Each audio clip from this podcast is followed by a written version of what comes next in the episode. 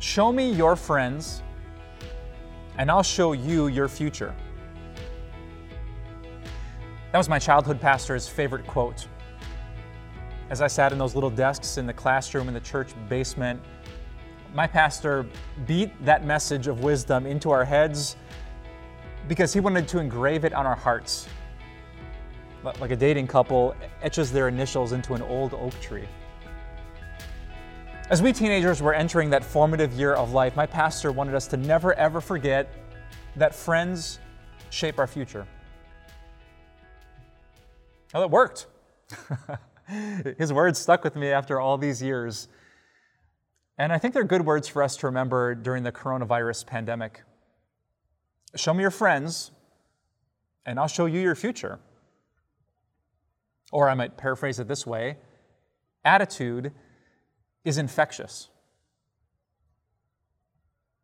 Have you noticed that just yet? That as much as we would love to think of ourselves as very independently thinking people, uh, our attitude is so shaped by the people around us. That our closest friends and family, the news sources that we hear, the social media feeds that we read, have a way of shaping how we feel, how we think, what we say, and what we believe. Show me a person who spends hours, you know, sorting through the headlines, the debate and the inflammatory statements, the, the comment section where there's finger pointing and accusations and assumptions and conspiracy theories. Show me a person like that, and I'll show you a frazzled child of God. But show me a person who surrounds themselves with others who are slow to speak and quick to listen and slow to become angry People of faith who know that God is here and God is near and God knows and God controls, that God's got this. And I'll show you someone who looks a little bit different than the average American during these crazy times. Show me your friends, and I'll show you your future. So let me ask you an honest question. What kind of voices are you hearing these days? If you took out a journal and made a list of all the people who have your ear, all the news anchors and channels and sources and social media stuff that gets into your ears and eyes, your heart and your brain, what are you hearing and how is it shaping you? I want you to think about that as I share with you a classic passage from the book of Proverbs. It says this Above all else, guard your heart. For everything you do flows from it. Above all else, guard your heart.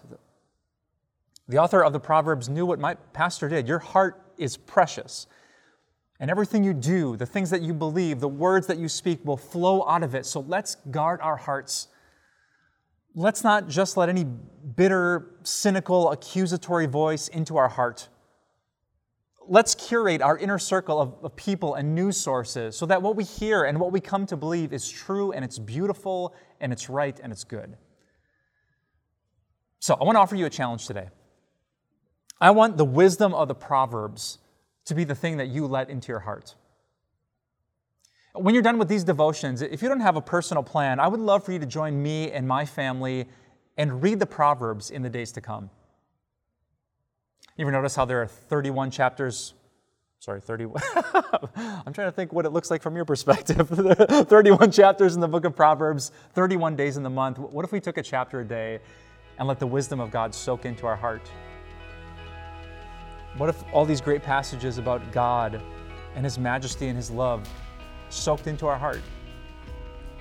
What would happen if, if every morning God just filled up our heart with His truth? Reminded us about the power of our words, and He shaped the very thoughts that we think. Well, then, when this pandemic would squeeze us, what would come out of us is a heart that's been soaked in the wisdom of God. I want to challenge you today to do that very thing. You're going to hear somebody's words. Let's let it be God's words.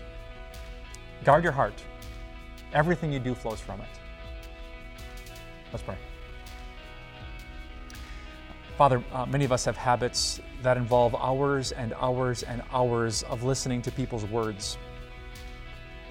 we read, we listen, we observe, we, we soak them in, and some of those things get to our heart. So we need your help to filter out what's good and true, what's right and beautiful. Let us to think about such things that we can find the peace that you intended our hearts to have. It feels like we need it now more than ever. So help us to guard our hearts well. We pray it in Jesus' name. Amen.